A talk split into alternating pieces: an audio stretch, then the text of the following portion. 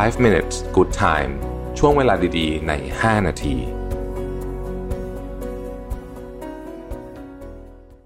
สวัสดีครับ 5 minutes นะครับ คุณอยู่กับโรบิทานุสาหะครับ บทความนี้มาจากคุณทิมเดนนิงนะครับ ตอนที่เขาอ่ามี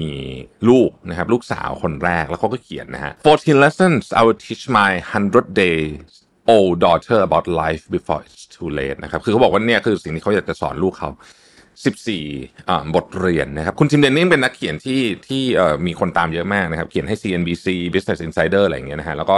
เขียนพวกเรื่องพวกเนี้ยผมก็ชอบตามอ่านเขาอยู่เรื่อยๆนะครับ มีอะไรบ้างนะฮะเอ่อเขาบอกวันที่หนึ่งฮะ bullies will provide half of your elementary school education นะฮะในช่วงแรกๆอะชีวิตอะนะฮะการเรียนรู้โลกข้างนอกเนี่ย จะมาจากไอ้พวกเพื่อนที่นิสัยไม่ดีนี่แหละ ซึ่งจริงๆต้องเข้าใจก่อนว่าเด็กที่เด็กมากๆเนี่ยเขายังไม่เข้าใจคำว่าบูลลี่นะฮะอันนี้เขาเขาถึงใช้คำว่า elementary school เพราะยังเป็นเด็กแบบอนุบาลเล็กๆเบบีอยู่นะครับเพราะฉะนั้นอันนี้ก็จะเรียนรู้เรื่องเหล่านี้ได้นะเออก็คืออย่าให้มันเป็นแต่แต่สิ่งที่แต่การบูลลี่เป็นสิ่งไม่ดีเรารู้อยู่แล้วแต่ในเด็กวัยที่เด็กมากๆเนี่ยนะฮะเออบางทีมันเกิดขึ้น แล้วเราก็ต้องสอน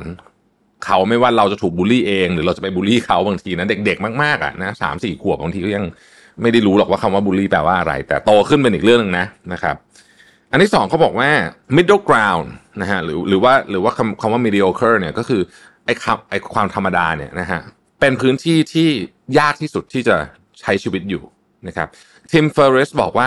99%ของคนไม่รู้ว่าพวกเขาสามารถทำสิ่งเจ๋งๆ ได้ทั้งทั้งๆที่เขาอะทำได้นะครับเขาก็เลยอยู่ที่ไอ้ mediocre middle ground นี่แหละ ซึ่งเป็นที่ที่มันอยู่ยากที่สุด เพราะมันแข่งขันกันสูงมาก ข้อที่ 3 เขาบอกว่า doing the right thing is always the right thing ทำสิ่งที่ถูกต้องเสมอ เพราะมันจะทำให้คุณยืนได้อย่างสง่าผ่าเผยบนโลกใบนี้ โดยไม่ต้องก้มหัวให้ใคร ในที่นี้หมายถึงว่า ถ้าดู the right thing อะยูไม่ต้องกลัวอะไรทั้งสิ้น เดี๋ยวเดี๋ยวความถูกต้องจะปกป้องคุณเอง ข้อที่ 4 คือ while not everything that happens in your life may be your fault it's always your responsibility นะครับ อันนี้เป็นคำพูดของ Mark Manson นะฮะ คือบอกว่า โอเค ไม่ใช่ทุกอย่างที่มันเกิดขึ้นในชีวิตคุณมันเป็นความผิดคุณนะแต่มันเป็นความรับผิดชอบของคุณ เช่นโควิด -19 ไม่ใช่ความผิดเราแน่นอนถูกไหมฮะ แต่สิ่งที่เกิดขึ้นกับโควิด -19 เกิดขึ้นปุ๊บ อะไรเกิดขึ้นกับบริษัทเรานี่ความรับผิดชอบเราละนะครับ เพราะฉะนั้นไม่ใช่ทุกอย่างที่เกิดขึ้นกับคุณเป็นความผิดของคุณก็จริง แต่มันเป็นความรับผิดชอบของคุณด้วยผมชอบเรื่องนี้มากเลยนะนะฮะแล้วเขาบอกว่า once you start to take responsibility everything gets easier you win back control of your life พราะคุณตัดสินใจว่าเฮ้ยเรื่องนี้เราต้องรับผิดชอบเป็นความรับผิดชอบของฉันเรื่องมันง่ายขึ้นทันที จริงๆนะเพราะคุณจะคิดหาวิธีหาทางออกสมองก็จะเริ่มหาว่าจะจัดการเรื่องนี้ยังไงดี อีกอันหนึ่งนะครับเขาบอกว่ามีสิ่งหนึ่งที่ควรจะต้องฝึกทุกวัน คือฝึกมีความเมตตานะฮะเขาบอกว่าเรื่องนี้เป็นเรื่องที่ยากแต่ควรต้องฝึกทุกวันนะครับ ต่อไป don't expect the world to be fair นะครับ to you because you play by the rule โอ้โหตรงไปตรงมานะ คือแม้ว่าคุณจะทำตามกฎกติกาทุกอย่างไม่ได้หมายความว่าโลกนี้จะแฟร์กับคุณ เขาบอกว่าข้อต่อมานี่น่าสนใจมากเลยนะฮะเขาบอกว่าการได้ไปพูดคุยกับอาจารย์เก่าๆ หรือว่าเพื่อนเก่าๆ หรือคนที่แบบอายุเยอะกว่าเรามากๆอะ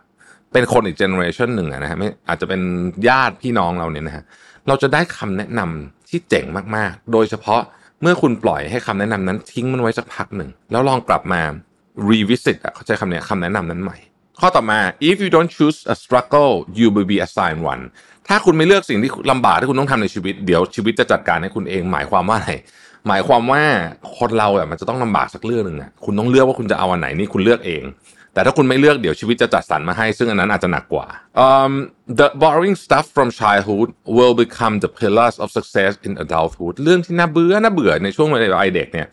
จะมากลายเป็นเสาหลักสำคัญที่ทำให้ชีวิตวัยผู้ใหญ่ของคุณ ประสบความสำเร็จ เช่น นอนเร็ว ดื่มน้ำเยอะ กินอาหารดี อ่านหนังสือนะครับไม่กินกับไม่กินน้ำตาลเยอะนะครับ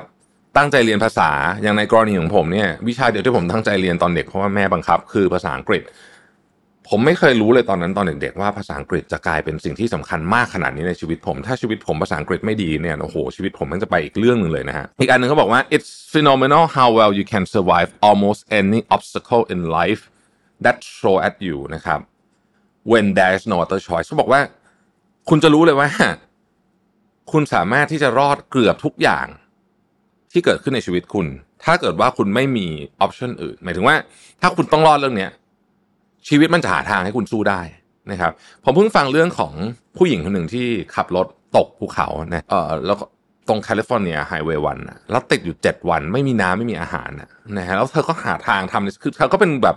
คนแบบ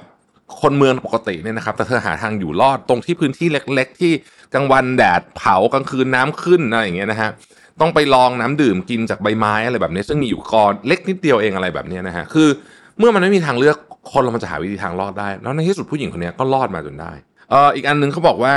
deal with risk ต้องหาวิธีการจัดการกับความเสี่ยงให้ได้ เพราะโลกเรามีความเสี่ยงเกิดขึ้นตลอดเวลานะครับโลกเรามีความเสี่ยงเกิดขึ้นตลอดเวลา แล้วก็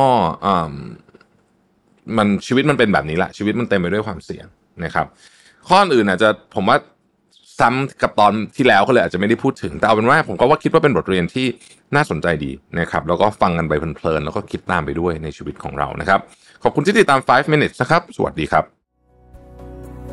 5 minutes good time ช่วงเวลาดีๆ ใน 5 นาที